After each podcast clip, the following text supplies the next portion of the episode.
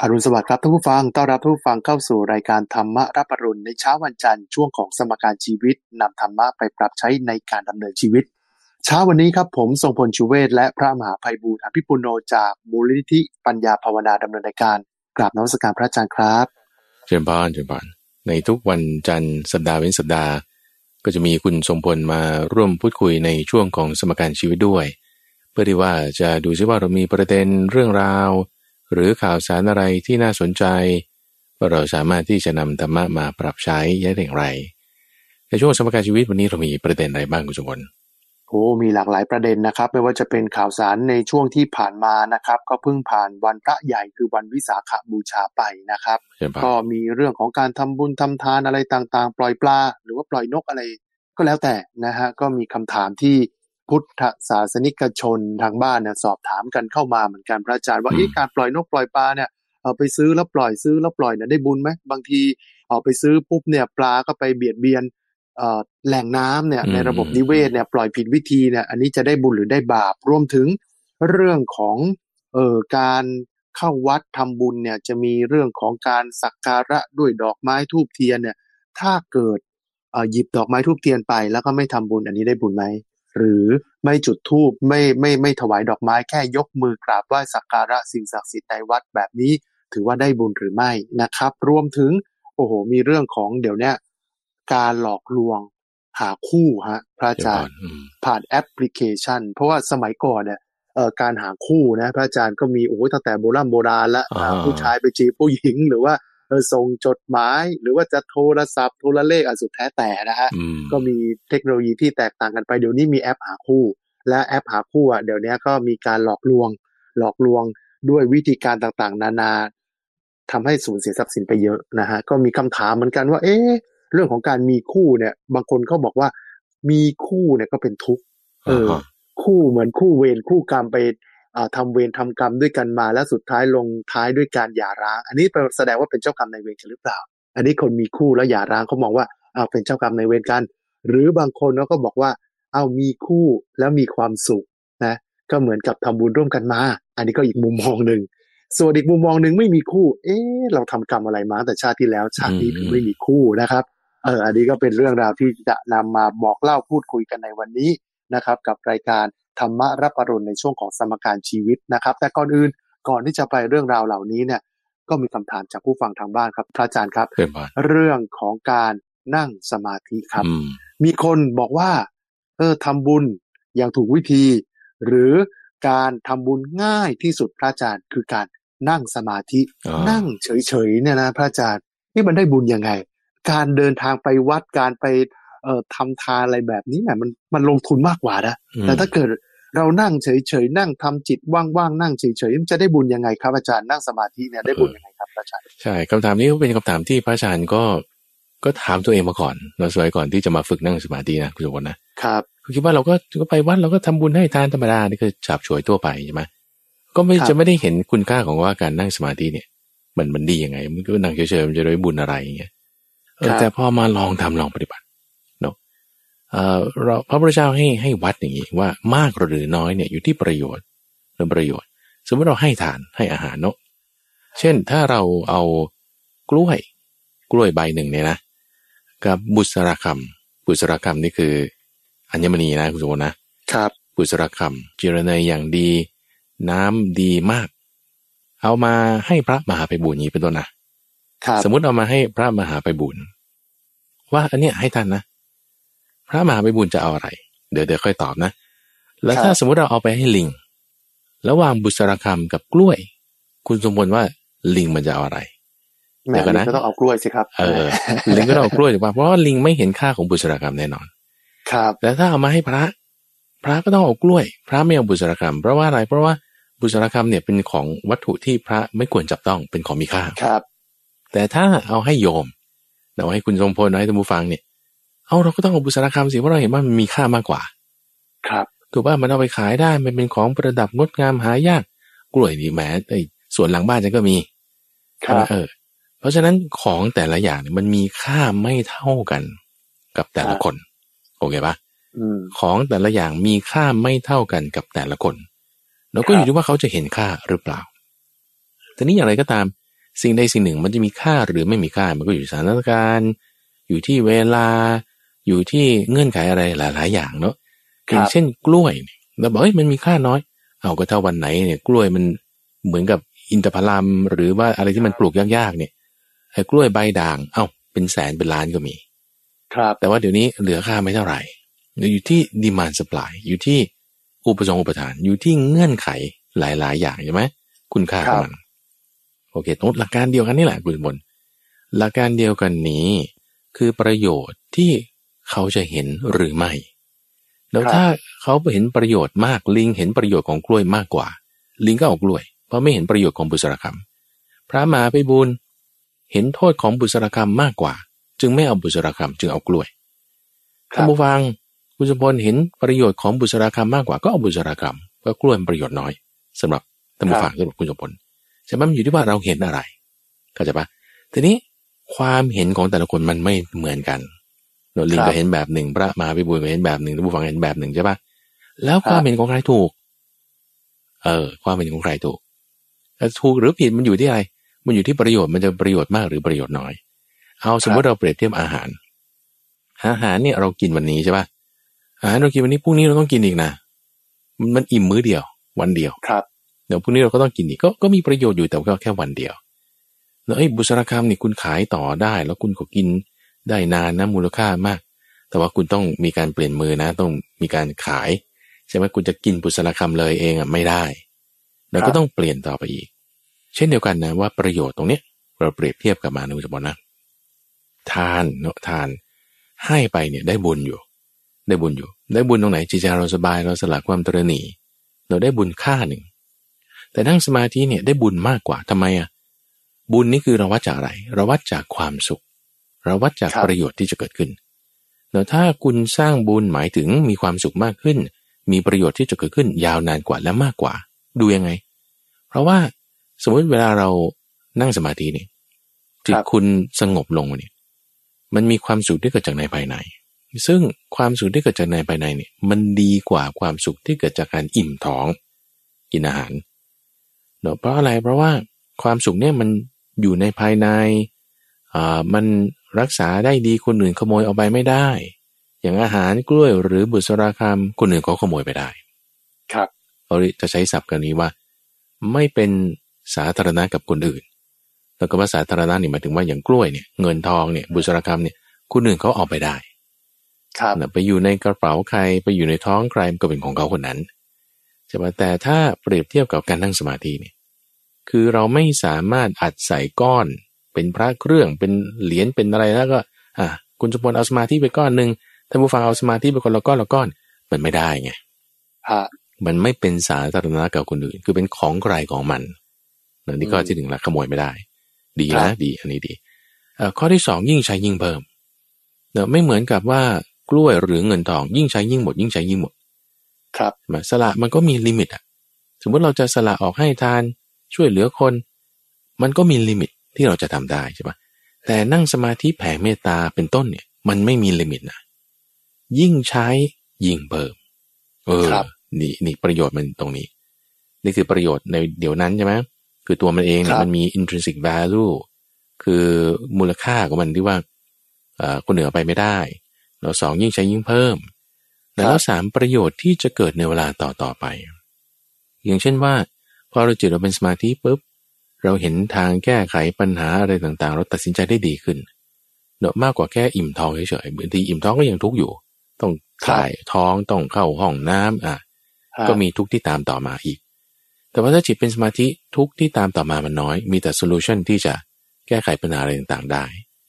แล้วก็ประโยชน์ต่อไปต่อไปอีกเนี่ย คือทำไม่ถึงนิพพานได้นะครับทำไม่ถึงนิพพานได้คำว่าถึงนิพพานเนี่ยเพราะว่าพอจิตเราสงบเป็นสมาธิแล้ว เราเห็นทางออกเราปฏิบัติตามมรรคเราปล่อยวางได้เห็นความไม่เที่ยง จิตเราสว่างเราหลุดพ้นไอ้ประโยชน์ตรงนี้มันมากกว่าเนอะมากกว่าในเวลาปัจจุบัน มากกว่าในเวลาต่อมามากกว่าในเวลาต่อมาต่อมาอีก เนี่ยเขาจึงดูที่ประโยชน์ตรงนี้พระเจ้าจึงบอกว่า บุญที่เกิดจากการให้ทานเนี่ยได้อยู่แต่น้อยถ้าเปรียบเทียบกับการรักษาศีลแต่เปรียบเทียบกับการเจริญภาวนา นี่คือถามว่าความเห็นของบุคคลคือพระพุทธเจ้า เนี่ยนี่คือความเห็นของพระพุทธเจ้าไงซึ่งก็เป็นความเห็นของคนที่ฉลาดแล้วซึ่งแน่นอนแต่ละคนก็มีความเห็นแตกต่างกันไปใช่ไหมเราฟังคนที่ฉลาดเขาทำมาแล้วเขาพิสูจน์มาแล้วว่ามันมีประโยชน์อย่างนี้อย่างนี้อ๋อนี่คือความเห็นของเขาอ๋อแล้วมันจะใช่แล้วเราลองพิสูจน์ดู มันไม่น่าใช่นะอลองพิสูจน์ดูอ่า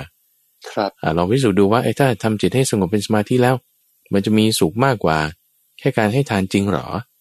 นะเพราะว่าอย่างที่คุณทรงพลว่านะว่าประโยชน์สูงประหยัดสุดด้วยนะว่าเราไม่ต้องเสียเงินใช่ไหมใช่แต่ได้บุญมากกว่านี่มันยังไงนั่นคือประโยชน์มันมากกว่าความสุขภายในมันมากกว่า อันนี้เราจะเห็นได้ด้วยตัวเองนั่นเองเจ้าบ้านครับ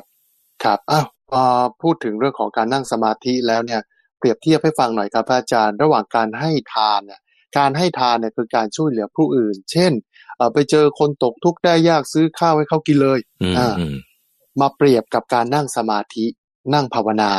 คนชอบพูดว่านั่งภาวนานั่งเฉยๆ ได้บุญมากกว่าทำทานวิเคราะห์หน่อยครับ ว่าการนั่งสมาธิเนี่ยเขาบอกว่ามันบวกบวกจากอะไร เพราะว่าถ้าเทียบสมมติเอามาชั่งน้ำหนัก นั่งสมาธิกับการบริจาคทานนะนะให้คนที่ไม่มีจะกินเนี่ยเขาต่อชีวิตไปได้อีกวันหนึ่งเอ๊ะ แล้วทำไม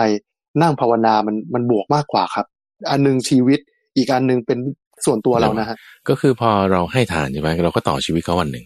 อย่างเช่นถ้าท่านผู้ฟังใส่บาตรให้พระอย่างเงี้ย พระก็ต่อชีวิตไปได้วันหนึ่งแต่พระอาจารย์ไปรับบาตรมาวันนี้แล้ววันนี้ฉันก็มีชีวิตยืดไปอีกวันหนึ่งได้ อันนี้คือให้ชีวิตคนนั้นได้วันหนึ่งนะวันพรุ่งนี้เขาต้องกินอีกโอเคปะวันต่อไปเขาก็ต้องกินอีกแล้วพระอาจารย์ก็ต้องกินข้าวทุกวัน มันก็ต้องกินทุกวันทุกวันไป เราไม่จบให้แล้วยังต้องให้อีก นี่นี่คือคือข้อที่หนึ่งก่อนแต่ว่าประโยชน์มันแค่วันเดียวถ้าพูดถึงอาหารนะ พูดถึงอาหาร ครับ แต่ว่าถ้านั่งสมาธิ เราไม่ได้ว่าให้คนอื่นนั่งสมาธินะตัวเรานั่งสมาธิเองนะ ตัวเรานั่งสมาธิเอง ตัวเราพอทำจิตให้เป็นสมาธิเองด้วยสติสัมปชัญญะปุ๊บเนี่ย ท่านเปรียบเหมือนกับคนเล่นกายกรรมแต่ที่คนหนึ่งอยู่ข้างล่าง อีกคนหนึ่งทรงตัวอยู่ข้างบน ขี่กันอยู่ด้วยไม้ แล้วเอาไม้ทรงตัวอยู่บนคนข้างล่าง คนหนึ่งก็อยู่บนข้างบนทรงตัวด้วยไม้ครับเขาทั้งสองคนต้องรักษาตัวของตัวเอง ท่านเปรียบเทียบอย่างนี้ว่า ถ้าจิตเรามีสติมีสมาธิปุ๊บนี่ ตัวเราชื่อว่ารักษาคนอื่น รักษายังไง เพราะเราจะไม่เบียดเบียนเขา เราจะมีเมตตากับคนอื่นเขา เราจะมีความ อดทนกับเขาได้เราจะมีความเมตตา มีความอดทน มีความไม่เบียดเบียน มีความรักให้กันได้ เราจะไม่คิดประทุษร้ายบุคคลอื่นได้ ด้วยความที่ไม่คิดประทุษร้ายนั้นน่ะ ถ้าของข้าวของมีคุณให้ก็ได้ ถ้าข้าวของไม่มีคุณยังส่ง พูดวาจาที่ดีให้เขาได้ คุณยังส่งพลังจิตไปได้นั่นคือการมันมีสามทางกายวาจาใจเนาะ ครับ ถ้าจิตเราดี วาจาเราก็พูดดีกายเราก็ทำดีไป โดยการให้ทานไปเนาะอันนี้คือใจมันมาเป็นหลักไง ใจเป็นหลักจะเป็นประธาน ลองเปรียบเทียบดูคุณสมบัติคนที่ให้ทานใส่บาตรหวังเอาหน้ามีวาระซ่อนแฝง แล้วถามว่าคนยัดเงินใต้โต๊ะมันไม่เป็นการให้ทานเนาะเป็นการให้ทานแน่นอน แต่เขาหวังเอาผลประโยชน์ไงฮะแต่จิตไม่บริสุทธิ์มันมันจะให้ทานเหรอครับ อาจารย์เพื่อผลประโยชน์ส่วนตัวคือให้เงินใต้โต๊ะเนี่ย มันมันทุจริตนะอาจารย์คือคำว่าทานนี่คือหมายถึงการสละออกการให้การบริจาคอยู่แล้ว ไม่ว่าจะรูปแบบไหน แล้วคุณเอาเงินให้ลูกแล้วคุณโยนข้าวให้หมา แล้วคุณเทของทิ้งลงไปหวังว่าตัวอะไรที่มีอยู่ตรงนั้นมันจะได้กิน อันนี้ถือว่าเป็นการสละออกเป็นทานอยู่แล้ว แต่ว่าผลบุญไม่เท่ากันนะผลบุญไม่เท่ากันอยู่ที่ว่าเจตนาคุณดีไม่ดี ผู้รับเป็นคนดีหรือไม่ แต่ถ้าผู้รับเป็นคนไม่ดี เจตนาเราก็ไม่ดีก็ได้บุญน้อยมากแล้วการสละออกนั้นเนี่ยได้บุญน้อย แล้วแต่ว่าได้บุญอยู่นะแต่ได้น้อยไง อ่า ได้น้อยทำบุญแบบนี้มันก็ได้บุญน้อยหมายถึงว่าให้ทานแบบนี้ได้บุญน้อยแต่ว่านั่นเพราะว่ามีแต่กายการกระทำทางกายคือการสละออกด้วยมือตัวเองให้ไปใช่ไหมแต่ว่าจิตใจมันมันไม่ไปไงจิตใจไม่ได้หวังสละออกจิตใจหวังจะเอา หวังจะได้ หวังบริโภคผลของทานนั้นเอาถ้าจิตใจหวังบริโภคผลของทานนั้น อันนี้แหละคือจิตที่เป็นตรณียังมีความตรณีซ่อนแฝงอยู่ บุญที่เกิดจากการให้ทานนั้นก็จะได้น้อยอ่าทีนี้ถ้าเราเปรียบเทียบนะ ว่าถ้าเอินจิตฉันทำสมาธิเอาจิตคุณทำสมาธิเนี่ยคุณต้องสละความคิดนะคุณต้องสละความคิดฟุ้งซ่านต้องสละความง่วงซึม ต้องสละนั่นสละนี่ไอ้ลักษณะการที่จิตเราสละออกความคิดนึกไม่ตามไปนั่นเนี่ย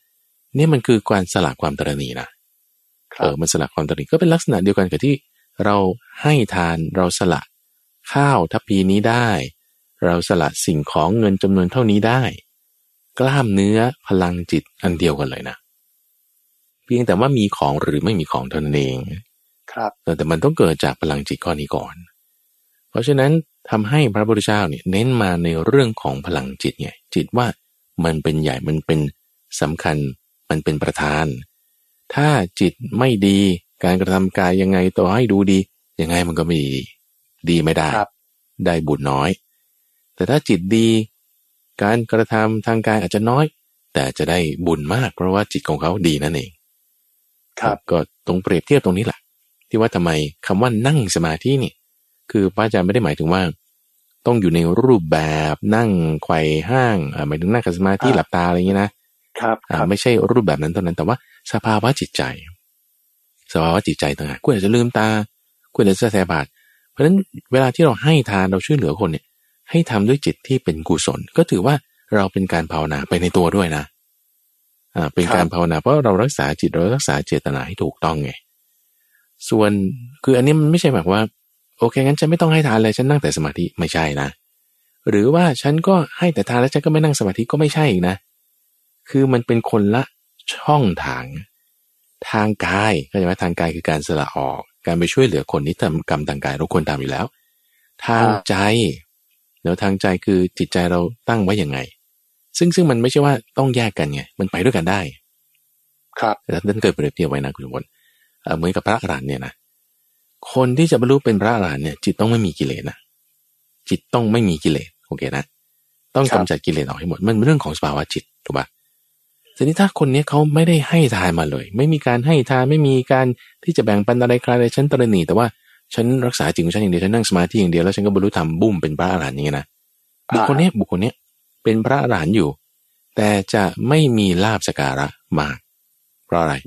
เพราะเขาไม่ได้เคยให้ทาน ไม่มีการแบ่งปันผลที่จะเกิดขึ้นจากการที่ตัวเองจะได้รับ ปัจจัยสี่อะไรต่างๆ ก็จะน้อยคือไม่มี เพราะไม่ได้ทำแล้วตรงกันข้ามกับพระอรหันต์ ที่ได้ให้ทานมามากนะคนนี้คุณได้ให้ทานมาเยอะแยะเลย แล้วก็จิตใจก็สละออกด้วยความตระหนี่อะไรต่างๆทำสมาธิจนบรรลุเป็นพระอรหันต์ไม่มีกิเลสละภิกษุรูปนี้ที่บรรลุเป็นพระอรหันต์เนี่ยเพราะได้ให้ทานมามากในการก่อน ก็จะเป็นผู้ที่ร่ำรวยด้วยลาบสการะมีลาบสการะมาก เพราะอะไรเพราะตัวเองได้ให้ทานมาก่อนก็จะมีผลแต่คือไม่ใช่ว่าเอาอันหนึ่งอันใดมาทดแทนอีกอันหนึ่งอันหนึ่ง เข้าไหมคือมันไปด้วยกันได้ไงมันเป็นช่องทางกายกับช่องทางใจเนี่ยแล้วก็ถ้าจะเสริมไม่เต็มก็มีช่องทางวาจาด้วยนะครับช่องทางวาจาเพราะฉะนั้นน้อยมากไม่ใช่ประเด็น แต่อยู่ที่เจตนาของจิตใจ แล้วก็ทำทั้งทางกายด้วยทางวาจาด้วย ก็ไปด้วยกันได้นั่นเองเช่นบอลอืมครับอะนี่คือเรื่องของการนั่งสมาธิการภาวนานะครับ ก็บุญกุศลเนี่ยเกิดขึ้นนะครับ แล้วก็การให้ทานก็มีบุญกุศลเกิดขึ้น เช่นเดียวกันนะครับ จะมากจะน้อยบางทีอาจจะไม่ใช่ประเด็น แต่ว่าสิ่งที่ทำเนี่ยสำคัญก็คือเรื่องของจิตใจนะครับ จิตใจที่เป็นผู้ให้นะครับ ให้กับส่วนรวมให้กับคนอื่นเนี่ย ถ้ามีจิตที่บริสุทธิ์ก่อนให้ขณะให้หลังให้ อันนี้ได้บุญแน่นอนนะครับ จะมากจะน้อยเนี่ยมันอยู่ที่การสั่งสมและหมั่นปฏิบัติแล้วก็ทำบ่อยๆมันนั่งสมาธิพระอาจารย์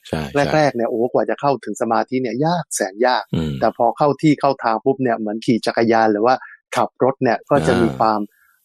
ชำนาญมากยิ่งขึ้นนะฮะเราก็จะเข้าถึงสมาธิได้เร็วมากยิ่งขึ้นนะอันนี้ก็เป็นเรื่องของการนั่งสมาธิการภาวนาที่พระอาจารย์ก็บอกว่าเราได้บุญแน่ๆ แล้วก็จะได้บุญมากกว่าเรื่องของการให้ทานเรื่องของอะไรพวกนี้ด้วยนะอะมาดูเรื่องของประเด็นข่าวสารที่เราได้เกริ่นไปในช่วงแรกของรายการนะครับ ที่บอกว่าในช่วงของวันพระใหญ่ที่ผ่านมานะฮะวันวิสาขบูชารวมถึงวันพระอื่นๆด้วย หรือว่าช่วงของวันเสาร์อาทิตย์เนี่ยพุทธศาสนิกชนก็นิยมไป ทำบุญที่วัดนะครับ ก็มีวิธีการทำบุญต่างๆ นานากันไปนะฮะถวายสังฆทานก็มี แล้วก็เรื่องของการปล่อยนกปล่อยปลาก็มีมาดูเรื่องของการปล่อยปลานะฮะเมื่อวันก่อนเนี่ยทางด้านของกรมประมงก็มาแนะนำพี่น้องประชาชนนะฮะเรื่องของการปล่อยปลาอย่างถูกต้องนะครับ เพราะว่าบางครั้งเนี่ยถ้าปล่อยปลาแบบผิดวิธีเนี่ยมันอาจจะเป็นบาปด้วยนะฮะทางด้านของอธิบดีกรมประมงครับคุณเฉลิมชัยสุวรรณรักษ์นะฮะท่านก็บอกว่าในช่วงของเทศกาลพิเศษต่างๆนะครับ ในวันสำคัญทางพระพุทธศาสนา พุทธศาสนิกชนเนี่ยก็นิยมทำบุญนะครับ ด้วยการปล่อยสัตว์น้ำเป็นจำนวนมาก เพราะเชื่อว่าจะเป็นการสร้างบุญกุศลครั้งยิ่งใหญ่ แล้วก็เป็นการเสริมสิริมงคลให้กับชีวิตครับ แต่ท่านบอกนะ เรื่องของหลักการแล้วเนี่ยการปล่อยสัตว์น้ำเนี่ยควรจะเลือกปล่อยบางชนิดครับ เพราะว่าบางชนิดเนี่ยมันก็ปล่อยลงไปปุ๊บเนี่ยมันก็อาจจะทำให้ระบบนิเวศเสียนะฮะด้วยความรู้เท่าไม่ถึงการ เช่น ปลาซักเกอร์ ปลาดุกบิ๊กอุย หรือว่าเต่าญี่ปุ่น หรือว่าเต่าแก้มแดงตะภาพไต้หวันนะฮะสัตว์น้ำเหล่านี้ถ้าปล่อยลงสู่แหล่งน้ำสาธารณะ จะรุกพันสัตว์น้ำอื่นๆ ในพื้นถิ่นไทยครับ จนทำให้สัตว์น้ำบางชนิดเนี่ยเสี่ยงที่จะสูญพันธุ์แล้วก็ทำลายระบบนิเวศทางธรรมชาติด้วย ก็ขอแนะนำครับการปล่อยสัตว์น้ำเนี่ยควรจะปล่อยพันธุ์ปลาไทยในการทำบุญทำกุศลเช่น ปลาตะเพียน ปลาตะเพียนทอง ปลากระแห ปลาสร้อยขาว ปลากาดำหรือปลาพื้นเมืองที่อยู่ในท้องถิ่นนะครับ แล้วก็มีการปล่อยอย่างถูกต้องนะครับ ไม่ทำลายระบบนิเวศด้วยนะครับ เพราะว่าการปล่อยปลาแล้วมันไม่ถูกต้องเนี่ย บางทีมันเป็นปลาใหญ่ไปกินปลาเล็กนะทำให้ปลาบางชนิดเนี่ยก็สูญพันธุ์ไปนะครับ รวมถึงการปล่อยปลาควรจะปล่อยลงไปในแม่น้ำห้วยหนองคลองบึงนะครับอะที่มีออกซิเจน ส่วนกบ สัตว์ครึ่งบกครึ่งน้ำชอบอยู่ในพื้นที่ชื้นแฉะครับ ไม่ควรปล่อยลงสู่แม่น้ำตุ้มเดียวเลยนะครับ ควรปล่อยลงในที่นา หรือคลองที่มีกอหญ้า หรือว่ามีพันไม้น้ำเพราะกบจะใช้เป็นที่อยู่อาศัยนะครับ ไม่ใช่ว่าปล่อยเวียงตุ้มลงแม่น้ำเลย อันนั้นกบอาจตายได้นะครับ ก็คำนึงถึงความอุดมสมบูรณ์ของแม่น้ำลำคลองคำนึงถึงสัตว์น้ำที่จะปล่อยด้วยนะครับ อันนี้ก็ต้องดูด้วยว่าปล่อย สัตว์น้ำอย่างถูกวิธีอย่างถูกต้อง อันนี้ก็ให้ข้อมูลนะฮะคนที่ชอบปล่อยสัตว์น้ำลงสู่แหล่งน้ำนะครับอ้าวมาดูคำถามในเชิงธรรมะบ้างพระอาจารย์ครับ เรื่องของการปล่อยปลาเนี่ยนะเวลาเราไปตามวัดต่างๆ เนี่ยเราจะเห็นว่า เอ๊วัดที่อยู่ใกล้ๆกับแหล่งน้ำก็มีบริการนะวัดที่อยู่กับแม่แม่ดาวเนี่ย คือคนทำบุญเดี๋ยวนี้ก็อาจจะทำบุญฉาบฉวยไหมพระอาจารย์คือเอาสะดวกเขาว่านะเออ ถ้าเกิดมีการ จำหน่ายสัตว์น้ำปุ๊บก็ก็ซื้อเลย แล้วปล่อยเลยตรงนั้นนะพระอาจารย์ทำแบบนี้ได้บุญไหมฮะ เป็นพุทธพาณิชย์ไหมแล้วมันได้บุญไหมพระอาจารย์แต่ก่อนก็นี่ก็จะมีหลาย ๆประเด็นที่น่าสนใจเอาเอาเรื่องของระบบนิเวศก่อนนะที่คุณสมบัติยกมาเมื่อสักครู่ก็แม้แม้แต่ที่วัดบวรเองนี่ก็ตามนะคุณสมบัติเออเออปล่อยเออเต่าเต่าใช่ไหมอ่าใช่ มันจะมีคูคลองอยู่ในวัดเนี่ยนะใกล้ๆกุฏิพระอาจารย์เนี่ย ก็จะมีคนเอาเต่ามาปล่อย แต่ว่ามันมันเป็นคูคลองไงเข้าใจไหม มันก็เป็นน้ำอะแต่นั้นเอาเต่าบกมาปล่อยแล้วมีมีอยู่ช่วงหนึ่งที่ว่าเต่าเนี่ยงอหงายท้องแอ่งแมงตายอ่าเพราะเต่าบกไงมันไปอยู่ในน้ำมันมันอยู่ไม่ได้เนี่ยโอ้ใช่ใช่คือเต่าบกต้องอยู่บนบกถ้าเกิดเราปล่อยลงน้ำปุ๊บมันตายปั๊บเลยนะฮะมันมันจะอยู่ไม่นานมันก็พยายามตะเกียกตะกายออกจากน้ำแต่มันไม่มีท่าขึ้นไม่มีอะไร มันก็เป็นปัญหาวันนี้คือรู้เท่าไม่ถึงการเราคิดว่าจะให้ชีวิตแต่ว่าก็จะไปทำทำลายชีวิตเขาเข้าใจไหม แล้วก็เพราะฉะนั้น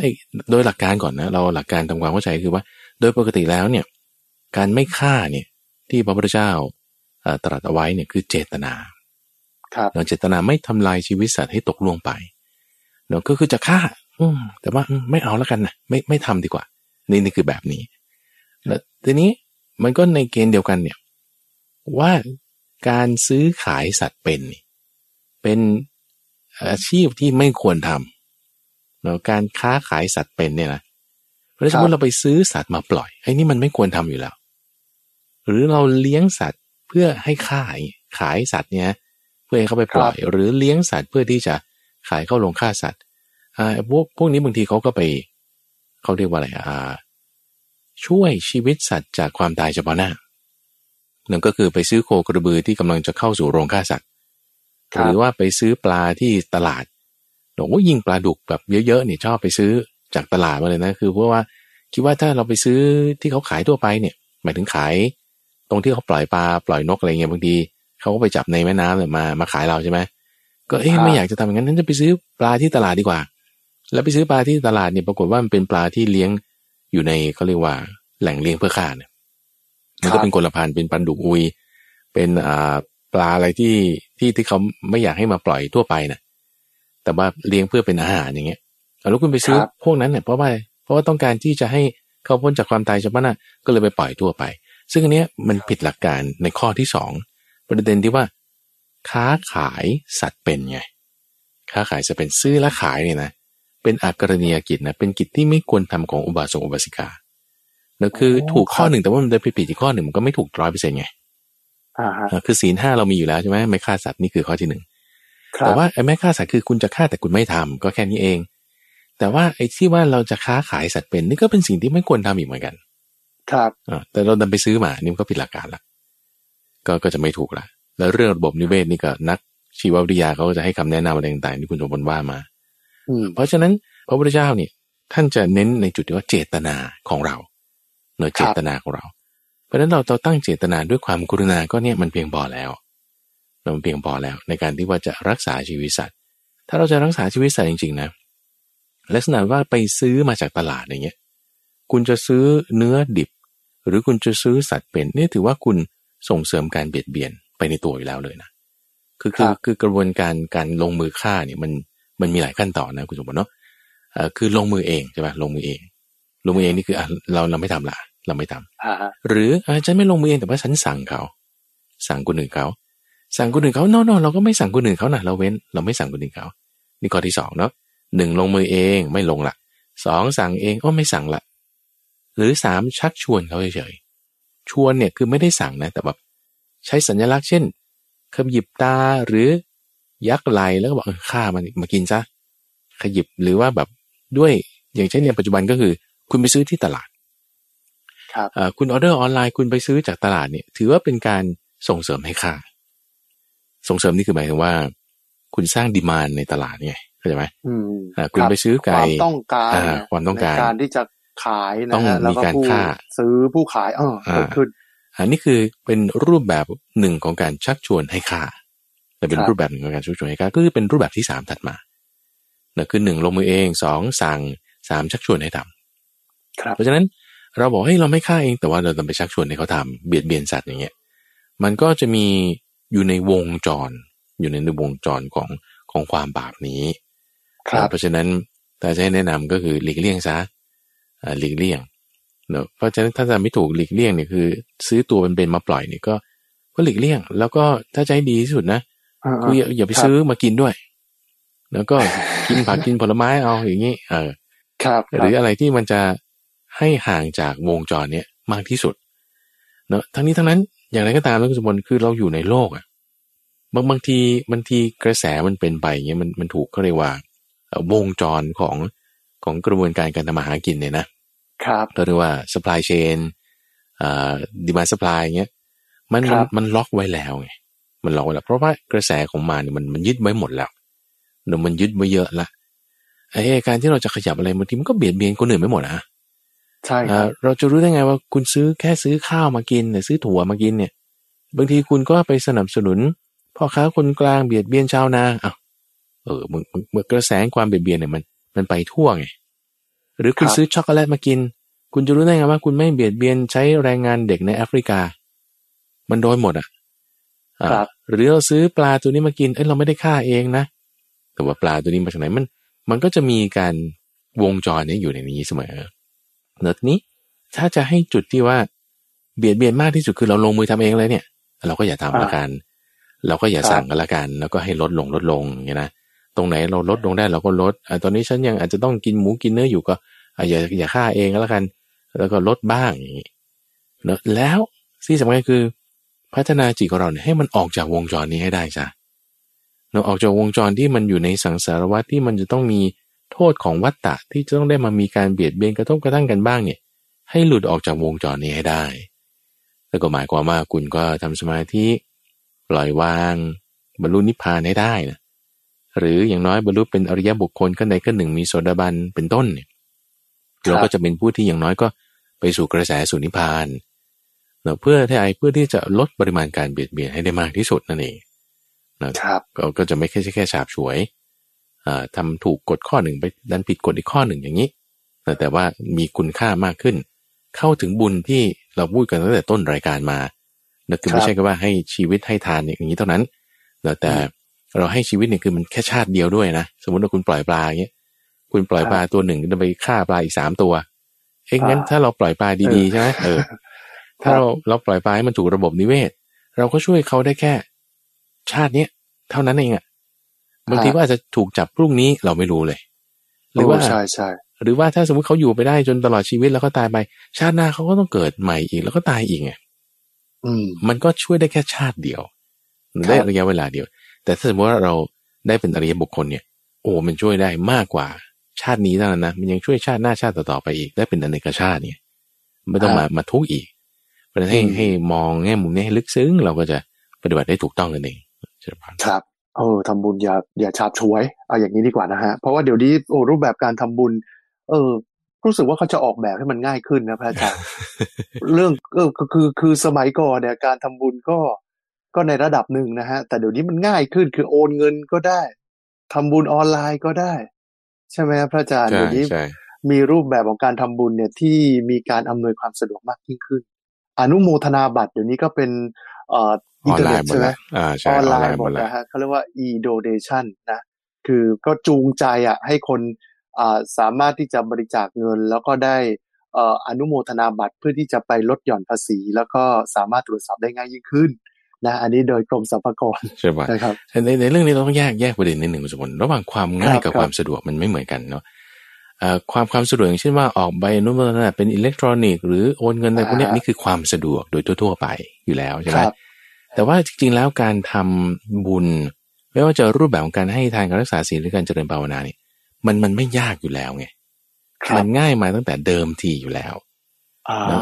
คุณมีอะไรอยู่ในมือตั้งแต่ในสมัยพุทธกาลแล้วเนี่ยเฮ้ยฉันจะซื้อกับเออฉันซื้อกับข้าวมาเฮ้ยฉันอยากจะสละสินคุณก็สละออกได้เลย เนี่ยไม่ได้ว่าจำเป็นจะต้องเตรียมอะไรให้มันยุ่งยาก คือไอ้ที่มันยุ่งยากแล้วเราเห็นภาพความยุ่งยากเนี่ย คือมันมันเป็นเรื่องของแต่ละบุคคลที่เขาแบบว่า เขาอยากจะละเอียดละออประณีตในการทำพอเราเห็นคนนั้นเขามีศรัทธามากเขาละเอียดละออในการประณีตในการทำโอ้ยฉันทำไม่ไหวเราก็เลยคิดว่ามันเป็นเรื่องยุ่งยาก แต่จริงๆเป็นเรื่องง่ายมากๆเลย ครับ แม้แม้แต่แบบใส่บาตรพระอย่างเงี้ยตั้งแต่ในสมัยพุทธกาลนะคุณผู้ชมเขาแบบอาหารที่เขาจะทิ้งแล้วอย่างเงี้ยมันขึ้นรานิดหน่อยเศรษฐีเขาก็ไม่กินแล้วไงเขาจะมาทิ้ง เออถ้าจะทิ้งในถังขยะทิ้งในบาตรของอาตมานี่ก็ได้อ่าพระก็รับบาตรอาหารอย่างเงี้ยก็ได้ไง มันไม่ได้เรื่องยุ่งยากเนี่ยเป็นเรื่องง่าย ๆ แต่ว่าพอเราเห็นคนที่เขามีศรัทธาเนี่ยคือประเทศไทยเป็นคนที่มีศรัทธามากไงใช่คนนี้ก็ศรัทธาคนนั้นก็ศรัทธาฉันก็เลยอยากจะทำให้ประณีตต้องแบบของดีๆต้องข้าวปากหม้อต้องเอาวนนั่นนี่โน่นอะไรอย่างเงี้ยใช่ไหมจานชามสวยงามอ่านี่คือการนอนเลยโอ้เต็มที่เลยล่ะครับอ่านั่นเพราะว่าเขามีศรัทธาเราเลยเห็นว่าเป็นเรื่องยุ่งยากสำหรับคนที่อาจจะศรัทธาน้อยหน่อยอย่างเงี้ยนะ คือคือศรัทธาน้อยมากมันไม่ได้ดูที่พิธีการอะไรด้วยซ้ำด้วยล่ะครับแต่ว่าคือพอคุณจิตใจมันละเอียดมันก็จะมีขั้นตอนพิธีการอะไรของเขาอย่างเงี้ยเราก็เลือกขั้นตอนพิธีการอะไรของเราก็ได้เนอะที่มันจะสะดวกแก่การดำเนินการแต่ซึ่งสมัยเนี้ยด้วยเทคโนโลยีอะไรต่างๆเขาก็จึงออกแบบขั้นตอนพิธีการอะไรอย่างที่มันสะดวกไงก็หลักการเดียวกันคือให้ทานเหมือนกันนั่นแหละไม่ได้ต่างกันเนอะรักษาศีลก็ทำได้ที่บ้านไม่ต้องเสียเงินเจริญภาวนาก็ด้วยอย่างที่อย่างที่ว่านี้เจริญภาวนาครับ เออมีอีกเรื่องหนึ่งพระอาจารย์เวลาไปวัดเนี่ยนะฮะคือมีข่าว อันนี้จากจังหวัดพะเยาพระราชปริยัตินะฮะท่านเป็นเจ้าคณะจังหวัดพะเยาเจ้าวาดวัดศรีคมคำพระอารามหลวงเนี่ยอยู่ที่พะเยาครับ ก็มีการบอกประกาศกันมา บอกว่ามีการปรับโครงสร้างในวัดกันมาอย่างต่อเนื่องนะครับ แล้วก็สิ่งที่พระท่านอยากจะให้ยกเลิกครับคือการประมูลขายดอกไม้ไหว้พระในวัด แล้วก็มีการหารือกันในวัดแล้ว จึงไม่ต่อสัญญากับผู้ประกอบการด้วยการทำความเข้าใจ ให้ผู้ประกอบการรายเดิมขายในส่วนของเทียนบูชาต่างๆ ตามความเชื่อ และเครื่องบูชาอื่นๆ เพื่อให้มีรายได้ดูแลครอบครัวกันต่อไป ก็วินวินทั้งสองฝ่ายแต่ดอกไม้ก็ก็ก็ก็ขอให้งดเว้นไว้ ก็มีข้อสังเกตว่าอ้าวเมื่อพอไม่ขายดอกไม้แล้ววัดจะกัดคืนบำรุงค่าน้ำค่าไฟคนงาน แล้วก็สาธารณูปโภคต่างๆนะครับ พระอาจารย์บอกว่าไม่ต้องการนำเงินส่วนนี้ มาสู่ที่วัด แต่อยากให้คนเข้าวัดด้วยจิตศรัทธามากที่สุดนะอันนี้ก็คือทางด้านของเจ้าวาดวัดศรีคมคำพระอารามหลวงพระราชปริยัติเพราะว่าเช่นนั้นนะอันนั้นคือส่วนของข่าวแต่ส่วนของคำถามของเราก็คือว่า พระอาจารย์ครับ การทำบุญเนี่ยเวลาเราเข้าวัดเนี่ยก่อนที่จะเข้าพระอุโบสถมักจะมีการจุดธูปจุดเทียนอืมและนำดอกไม้ไปไหว้พระ บางคนบอกว่า โอ้โห แพ้ควันทูบบางคนบอกว่า โอ้โห ไม่อยากจ่ายตังค์เออยี่สิบาทหรือสิบาทอืมแล้วแต่ศรัทธาเนี่ยแต่แต่แต่ไม่ไม่ไม่ไม่ไม่ใช้ดอกไม้เดี๋ยวไม่จุดธูปจุดเทียนแบบนี้นี่จะจะผิดหลักการแล้วไม่ได้บุญหรือเปล่าฮะเอ่อรูปแบบการบูชาเนอะในคำสอนของพระพุทธเจ้าก็จะเอ่อมีอยู่สองสามอย่างนะคืออามิสบูชาครับอย่างที่เรากำลังพูดมาทั้งหมดเนี่ยคืออามิสบูชา คือบูชาด้วยสิ่งของข้าวของ เนอะดอกไม้ของหอมเนอะแล้วก็ครับแสงสว่าง หรือแม้แต่ยานพาหนะบางคนเอาที่ดินไปถวายวัดพวกนี้เป็นอามิสบูชา คือการบูชาด้วยสิ่งของฮะทำไมต้องบูชาด้วยอะเอ่อก็คือทำจิตเราให้มีความละเอียด เป็นการสละออกเอ่อเป็นความดีที่บางทีฉันยังรักษาศีลไม่ได้เต็มที่ อาจจะมีสิ่งของที่อยากจะบูชาด้วยสิ่งนี้ อันนี้บูชาได้เราไม่ผิดอะไร สามารถทำได้ แต่สิ่งที่พระพุทธเจ้าเน้นย้ำให้ทำมากกว่าอามิสบูชา ก็คือบูชาด้วยสิ่งที่เป็นไม่ใช่อามิสไม่ใช่สิ่งของนั่นคือบูชาพระพุทธเจ้าเนี่ยบูชาด้วยศีล บูชาด้วยการภาวนา เราใช้สองมือของเราเนี่ยพนมขึ้นเสร็จปุ๊บสมาทานศีล โอเคครับดิฉันนี่นะผมนี่นะจะตั้งใจว่าวันนี้จะไม่ฆ่าสัตว์เลย วันนี้ครับจะ ไม่ประพฤติผิดในการวันนี้จะไม่ดื่มเหล้าเป็นต้นเนี่ยศีลห้าเนี่ยนะครับขอเอาศีลห้าเนี่ยบูชาพระพุทธเจ้าอย่างนี้ได้ใช้ศีลเป็นเครื่องบูชา ครับพระพุทธเจ้าเนี่ยจะดีใจมากคือคืออย่างสมมติว่าอ่าคือพระพุทธเจ้าเนี่ยเป็นเป็นสัพพัญญูเนาะเป็นคนเลิศประเสริฐละมีทุกอย่างแล้วอะมีตั้งแต่เป็นเป็นเจ้าชายเนี่ยมีข้าวของเงินทองอะไรทุกอย่าง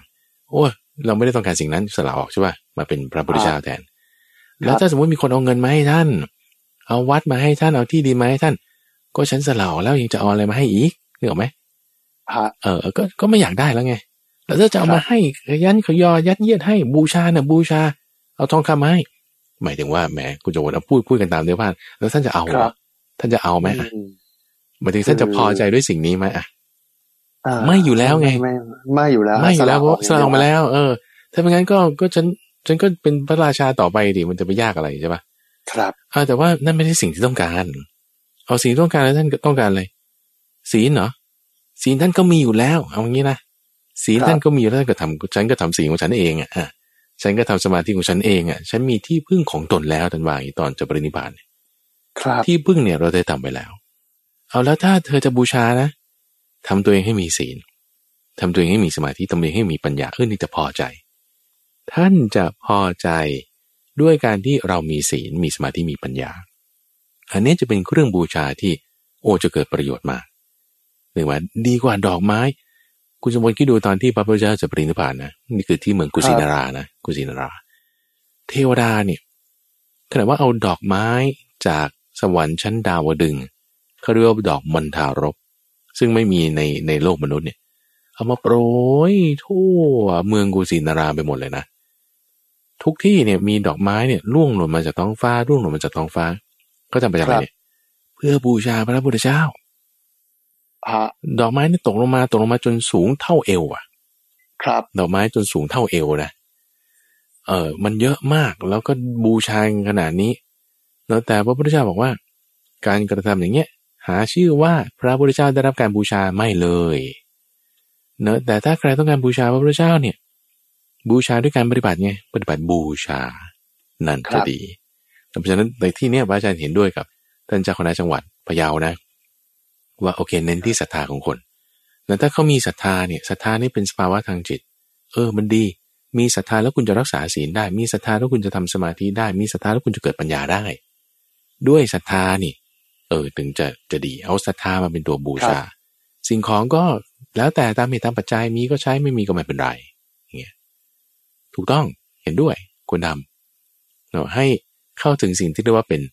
การปฏิบัติบูชานะที่ไม่ใช่อามิสครับเท่านั้นเนาะเชิญบานอืม ครับอะนี่คือเรื่องของการทำบุญอย่างถูกต้องว่าอย่างนั้นเถอะนะครับ เรื่องของการปฏิบัติบูชาสำคัญกับพิธีกรรมหรือว่าสิ่งใด ๆ ที่เราได้คิดว่าเอ๊ะจริง ๆ แล้วคือในสมัยพุทธกาลไม่ได้มีพิธีกรรมอะไรไม่มีขนาดนี้ใช่ไหมฮะที่เราคือที่เราเห็นในปัจจุบันใช่นะครับพระอาจารย์ คือเป็นเรื่องง่าย ๆ แม้แต่ในบทสวดอะไรตามในพระพุทธศาสนา หรือว่าขั้นตอนอะไรที่เราเห็นพิธีกรรมอะไรจริงๆ มันไม่ใช่พิธีกรรมนะไม่ได้ว่าอย่างสมมติเราสมาทานศีลอย่างเงี้ยเออต้องพุทธังสรนังคชามิอ่าพุทธิยมปีตาดิยมปีอะไรเงี้ยนะซึ่งครับซึ่งอันเนี้ยมันเป็นบทสนทนาที่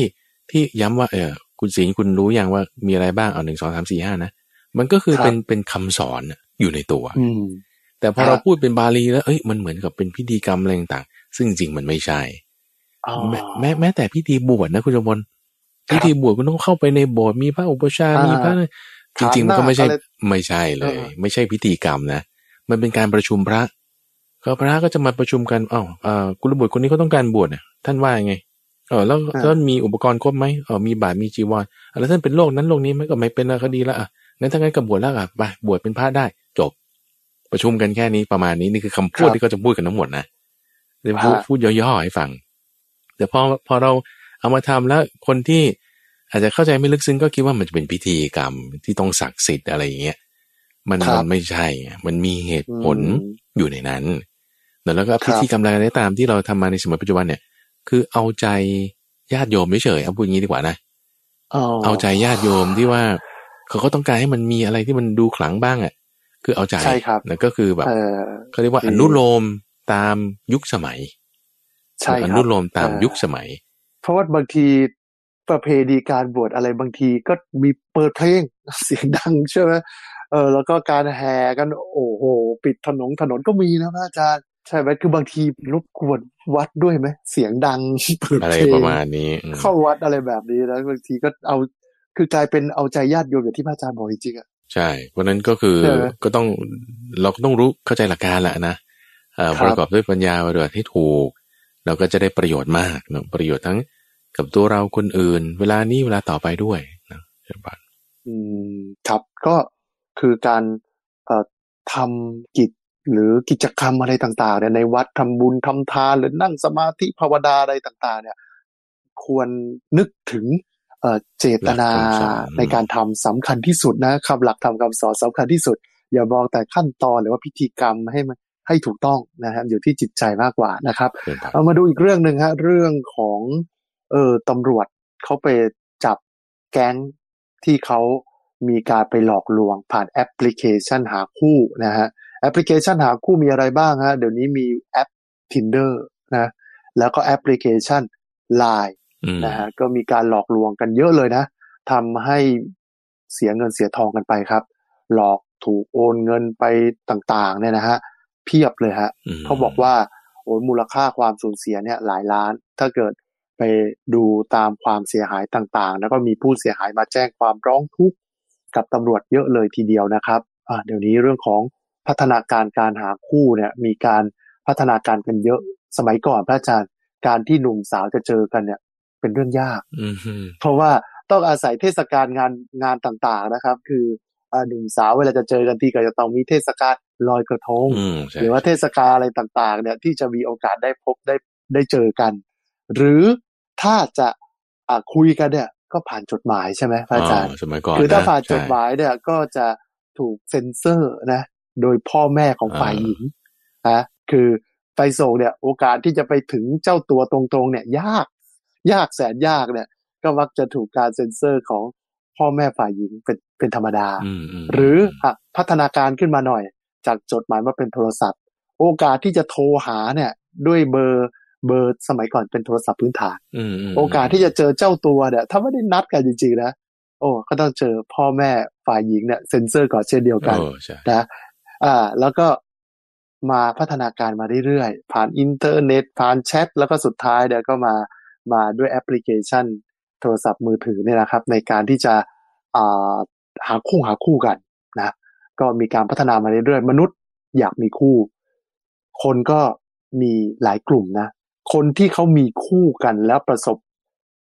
ความสมหวัง ความสำเร็จอยู่กันจนแก่จนเฒ่าเขาก็จะมองว่า เออ การมีคู่เนี่ยเป็นเรื่องที่ดีนะเออแสดงว่าเราทำบุญร่วมกันมาอืมอันนี้มุมมองมุมบวก แต่อีกกลุ่มหนึ่งที่เขามีคู่แล้วเขาไม่สมหวังพระอาจารย์อืมคือมีแล้วหย่าร้างเขาก็มองว่า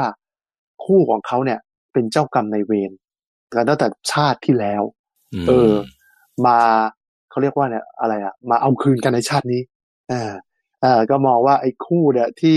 บางคู่ก็ก็ผู้หญิงก็ถูกซ้อมใช่ไหมมหรือบางคู่ก็ก็ก็ผู้ชายถูกผู้หญิงทิ้งก็มองว่าอะเป็นเจ้ากรรมในายเวรกันมาตั้งแต่ชาติที่แล้วอ่าส่วนอีกคู่หนึ่งคู่ที่ไม่มีคู่เลย ผู้ที่ไม่มีคู่เลยก็บอกว่าโอ้โหเวรกรรมตั้งแต่ชาติที่แล้วไปทำอะไรกันไว้ ชาตินี้ฉันถึงไม่มีคู่สักทีนะ คือก็บอกกันสามมุมพระอาจารย์อืมแล้วสรุปแล้วเนี่ยเรื่องของการมีคงมีคู่ ไม่มีคงไม่มีคู่เอออันไหนมันสมหวังเป็นยังไงผิดหวังใช่ไหมเนี่ยมันเป็นเรื่องกรรมเก่าหรือเปล่าครับพระโออาเคจารย์เอ่อหลักการเดียวกันนะคุณสมบัติพระพุทธเจ้าเนี่ยเวลาท่านจะพิจารณาอะไรท่านก็ดูที่ประโยชน์ที่มันจะเกิด ครับ แล้วทำไมคนเดียวกันเอ่อหมายถึงว่าสถานการณ์แบบแบบเดียวกันเนี่ยแต่คนละคนเนี่ย ก็มีความเห็นครับไม่เหมือนกัน แล้วคนหนึ่งบอกเฮ้ยมีคู่เนี่ยดีเพราะว่าคู่เขาดีไงใช่ปะล่ะอีกคนหนึ่งบอกอ่าโอ้ยเลิกกันได้เนี่ยมันดีละเพราะว่าคู่เขาไม่เออดีใช่ปะล่ะเอออ่าอ่าอ่าแล้วจะบอกว่าเอ๊ะทำไมถ้าฉันไม่เห็นมีคู่เลย ถ้างั้นพระนี่ก็คงจะแห้งตายกันหมดใช่ไหมล่ะเออเพราะพระนี่ก็ไม่มีคู่ไงใช่ไหมแต่มันอยู่ที่ประโยชน์ที่ที่เขามองมุมมองไหนเนื้อมุมมองไหนอยู่ที่มุมมองของแต่ละคนไม่เหมือนกันทำให้แต่ละคนก็จะมีความเห็นพูดกันไปหลายๆอย่างไงอ่าทีนี้คนที่เขาได้ประโยชน์จาก เรื่องชีวิตคู่เนี่ยนะถ้าเรามาดูเอ๊ะเขาทำไมเขาถึงได้ประโยชน์ทำไมเขาถึงบอกว่า ลงกันได้จิตใจดีเข้ากันดีครอบครัวไม่มีปัญหาเนี่ยเราไปเจาะดูเนี่ยตามคำสอนของพระพุทธเจ้านะท่านจะพูดถึงคุณธรรมสี่อย่างแล้วคุณธรรมสี่อย่าง ที่จะทำให้ระหว่างสามีภรรยาเนี่ยเขาอยู่กันไปได้โดยอย่างน้อยต้องมีสองอย่างนะนั่นก็คือ ทิฏฐิและศีลต้องเสมอกันนะถ้าทิฏฐิและศีลไม่เสมอกันเนี่ยมันอยู่กันไม่ได้จริงๆนะ อยู่กันไม่รอดอะอ่าถ้าคนหนึ่งผิดศีล ศีลนี่คือประจาหมายถึงความเป็นปกติของเขาอะนะครับอ่าคนหนึ่งเขาอยากจะดำเนินชีวิตอย่างนี้ ฉันจะไม่ขโมย อีกคนหนึ่งอยากจะขโมย มันก็อยู่กันไม่ได้ คนหนึ่งอยากจะเล่นพนัน อีกคนหนึ่งไม่อยากจะเล่นพนัน มันก็อยู่กันไม่ได้เนอะอืมคือคือศีลไม่เสมอกันเนอะหรือความเห็นหมายถึงทิฏฐิไม่เสมอกัน ก็จะอยู่กันไม่ได้ ที่เขาอยู่กันได้เพราะว่าเขาเสมอกันในเรื่องนี้ เขาถึงถึงอยู่กันไปได้ แล้วเราก็ยังมีเรื่องการให้การบริจาคอีก สมมติมีศีลเสมอกันละ มีทิฏฐิมีศรัทธาเสมอกันละ แต่ถ้าจาคะหมายถึงการสละออกการให้การบริจาคไม่เหมือนกันเนี่ยมันก็จะต้องมีเรื่องให้ต้องเถียงกันเราเช่นอืมเอ่อฝ่ายสามีอยากจะทำบุญสิบบาทภรรยาบอกห้าบาทก็พอ มันเดี๋ยวมันได้เครื่องกันใช่ไหมล่ะเออภรรยาบอกว่าจะทำร้อยบาท สามีบอกห้าสิบาทก็พอเดี๋ยวมันก็จะจะไม่ลงกันละแต่ถ้าไปในทางเดียวกันเออเธอทำร้อยหนึ่งเหรอโอ้ฉันอาสาธุด้วย ฉันร่วมด้วยอย่างนี้ ก็จะไปกันได้แล้วมันจะคนละมูดคนละโทนเลยในในครอบครัวหนึ่งมาจาคะต้องเสมอกันเนอะแล้วก็เรื่องปัญญาด้วยเรื่องปัญญาเนี่ยหมายถึงความรู้ในการที่จะพ้นหรือเข้าใจสถานการณ์แต่ถ้าปัญญาคือเรื่องของความเห็นด้วยนะนะมีส่วนของอันนี้อยู่ ถ้าความเห็นไม่เป็นทางเดียวกันเนี่ยได้เถียงกันได้มีปัญหากันครอบครัวไปไม่รอด เพราะฉะนั้นคครับนที่เขาบอกว่า เออเนี่ยเรามีเขาเรียกคู่ชีวิตเหมือนกับเขาเรียกว่าอะไรนะบุพเพสันนิวาสอะไรอย่างเงี้ยนะอ่าพรหมเอ่อครับพรหมลิขิเป็ตนความอ่สมหวังอ่าอ่าอย่างเงี้ยอะก็เพราะว่าทำบุญร่วมกันมานี่แหละ นี่แหละ ต้องมีศีลศรัทธาจาระปัญญา สามารถศีลศรัทธาจาระปัญญาก็คือบุญไงก็คือทำบุญร่วมกันมาคำว่าบุญร่วมกันมาคือมีสี่อย่างนี้เสมอกัน มีสี่อย่างนี้เสมอกันจึงได้เจอกันจึงได้พบกันจึงได้รักกัน ศีลศรัทธาจาระปัญญาสี่อย่างนี้ ครับ อันนี้คือตามตามหลักเกณฑ์คำสอนของพระพุทธเจ้านะ ครับ คืออันนี้ไม่ใช่หมายความว่าอีกคนหนึ่งดีอีกคนหนึ่งไม่ดีนะ คือแค่ว่าความไม่เสมอกันเราของครับทั้งสองคนถ้าไม่เท่ากันเนี่ย มันก็จะไปด้วยกันไม่ได้แล้วทีนี้ว่าอย่างไรก็ตามชีวิตคู่เนี่ย มันคือเรื่องของคนสองครอบครัวครับแล้วไม่ใช่แค่เรื่องของคนสองคนครัแล้วบครอบครัวทั้งฝ่ายผู้ชายทั้งฝ่ายผู้หญิง แล้วก็ยังครอบครัวทั้งสองคนอีกลูก อะไรแบบต่อไปอีกเนี่ยนะ ลูกหลานต่อไปอีกเนี่ย เพราะฉะนั้นมันก็จึงต้องเกี่ยวข้องกับทิศด้วย ทิศเนี่ยคือหมายถึงอืมบุคคลรอบตัวของเราในบุคคลรอบตัวของเรา พ่อแม่ พ่อแม่ของอีกฝ่ายหนึ่งลูกเรื่องงานเรื่องอาชีพ เรื่องเจ้านายลูกน้อง มันต้องเกี่ยวข้องกันหมด แต่พอมีเงื่อนไขอื่นเข้ามาผูกเข้าเรื่อยๆเข้ามาเป็นตัวแปรเข้าเรื่อยๆถ้าสมมุติว่าคู่นี้เกิดเลือกทางผิดคำว่าเลือกทางผิดหมายถึง เดินทางที่มันจะไม่มีองค์ประกอบอันประเสริฐแปดอย่าง คือศีลสมาธิปัญญาหนูเลือกเดินทางที่ไม่ค่อยถูกศีลเท่าไหร่เนื้อจิตใจอาฆาตมุ่งร้าย คือไม่มีสมาธิไม่มีปัญญาเนี่ย มันก็จะผูกปมเข้าไปเรื่อยๆผูกเงื่อนเข้าไปเรื่อยๆชีวิตมันก็จะมีความยากลำบากหมายความว่ายากลำบากนี่ก็จะเครียดบ้างในครอบครัว จะด่ากันบ้างจะลงมือลงไม้บ้าง มันก็ไปไม่รอดไงไปไม่รอดเพราะฉะนั้น ชีวิตเราก็ต้องดำเนินไปตามตามทางมรรคแปดทีนี้เอา้าถ้างั้นเฉพาะสำหรับคนคู่หรออ่าถ้าคนที่ไม่มีคู่อะก็ทำตามมรรคแปดไม่ได้หรอทำได้ไงแล้วมันก็จึงเป็นเงื่อนไขหนึ่งสำหรับผู้ที่จะต้องครองเรือนยังยินดีนั่นคือชีวิตคู่เนี่ยมันยังสำหรับผู้ที่ยินดีในการบริโภคกามหาความสุขต่างๆ หูจมูกลิ้นกาย ครับ ถ้าคนที่เขาบอกว่า เอ้ยฉันต้องมีคู่นะชีวิตคู่เนี่ยเป็นชีวิตที่มีความสุข นั่นคือเขายินดีความสุขในทางกาม ยินดีความสุขในทางตาหูจมูกลิ้นกาย